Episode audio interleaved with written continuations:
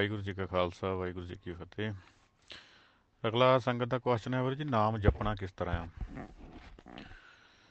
ਸੋ ਇਸ ਤਰ੍ਹਾਂ ਵਾਹਿਗੁਰੂ ਜੀ ਗੁਰੂ ਪਾਤਸ਼ਾਹ ਸਾਨੂੰ ਨਾ ਅ, ਕੋਈ ਵੀ ਇੱਕ ਤਾਂ ਕਰਮ ਕਾਂਡ ਜਾਂ ਕੋਈ ਢੰਗ ਤਰੀਕਾ ਸਪੈਸ਼ਲ ਨਹੀਂ ਕਹਿੰਦੇ ਤੂੰ ਆਪਣਾ ਵੀ ਨਾ ਹੀ ਕੋਈ ਸਰੀਰ ਨੂੰ ਦੁੱਖ ਦੇਣਾ ਆ ਨਾ ਹੀ ਸਾਹਾਂ ਨੂੰ ਦੁੱਖ ਦੇਣਾ ਆ। ਵੈਰੀ ਸਿੰਪਲ ਤਰੀਕਾ ਆ ਆਪਾਂ ਬਸ ਵਾਹਿਗੁਰੂ ਵਾਹਿਗੁਰੂ ਵਾਹਿਗੁਰੂ ਵਾਹਿਗੁਰੂ। ਇੱਕ ਸਾਹ ਨਾਲ ਇੱਕ ਬਰ ਵਾਹਿਗੁਰੂ ਕਹਿ ਲਓ ਆਰਾਮ ਨਾਲ ਕਹਿ ਲਓ। ਬਸ ਉਹ ਬਹੁਤ ਵਧੀਆ ਆ। ਤੇਜ਼ ਨਹੀਂ ਕਰਨਾ ਬਾਹਲਾ। ਤੇ ਉਹਦੇ ਨਾਲ ਵੀ ਗੁਰੂ ਪਾਤਸ਼ਾਹ ਕਹਿੰਦੇ ਆ ਨਾ ਭਈ ਸਹਿਜ ਬਲੋਬੋ ਜੈਸੇ ਤਤ ਨਾ ਜਾਈ। ਹਰ ਕਾ ਬਲੋਬ ਨਾ ਬਲੋਬੋ ਮੇਰੇ ਭਾਈ ਸਹਿਜ ਬਲੋਬੋ ਜੈਸੇ ਤਤ ਨਾ ਜਾਈ। ਤਤ ਨਾ ਚੱਲ ਜਾਵੇ ਮਤਲਬ ਹੋਰ ਨਾ ਤੁਸੀਂ ਨਾ ਉਦਾਂ ਹੀ ਲੱਗੇ ਰਹੋ। ਪਿਆਰ ਨਾ ਕਰਨਾ ਹੈ ਸੁੱਤ ਟਿਕਾ ਕੇ ਕਰਨਾ ਹੈ ਮਨ ਟਿਕਾਉਣਾ ਉਹਦੇ ਵਿੱਚ। ਟਿਕਦਾ ਨਹੀਂ ਮਨ ਪਰ ਗੁਰੂ ਪਾਤਸ਼ਾਹ ਹੌਲੀ ਹੌਲੀ ਕਿਰਪਾ ਕਰਦੇ ਆ, ਟਿਕਣ ਲੱਗ ਪੈਂਦਾ ਆ।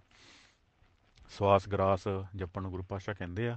ਸੋ ਬਸ ਪਿਆਰ ਦੀ ਖੇਡ ਆ ਵਾਹਿਗੁਰੂ ਜੀ ਬਹੁਤ ਪਿਆਰ ਨਾਲ। ਗੁਰੂ ਪਾਤਸ਼ਾਹ ਕਹਿੰਦੇ, ਮੈਂ ਹਰ ਆਰਾਧਨਾ ਜਾਣਾ ਰੇ, ਮੈਂ ਹਰ ਹਰ ਗੁਰ ਗੁਰ ਕਰਤਾ ਰਹੇ ਮੈਨੂੰ ਨਹੀਂ ਪਤਾ ਕਿਹੜਾ ਢੰਗ ਤਰੀਕਾ, ਕਿਹੜਾ ਮੈਥਡ ਕਿਹੜੀ ਵਿਧੀ ਵਧੀਆ ਆ ਨਾਮ ਜਪਣ ਦੀ। ਮੈਂ ਤਾਂ ਬਸ ਨਾਰਮਲੀ ਵਾਹਿਗੁਰੂ ਵਾਹਿਗੁਰੂ ਵਾਹਿਗੁਰੂ ਕਰੀ ਜਾਂਦਾ ਆ। So very simple Waheguru ji ਕਿਸੇ ਹੋਰ ਸਪੀਡ ਵੱਧ ਘੱਟ ਕਰਨ ਦੀ ਵਾਲੀ ਲੋੜ ਨਹੀਂ। ਹਾਂ, ਮਨ ਨਹੀਂ ਟਿਕਦਾ ਥੋੜਾ ਉੱਚੀ ਕਰ ਲਓ। ਪਹਿਲਾਂ ਪਹਿਲਾਂ ਮਨ ਨਹੀਂ ਟਿਕਦਾ।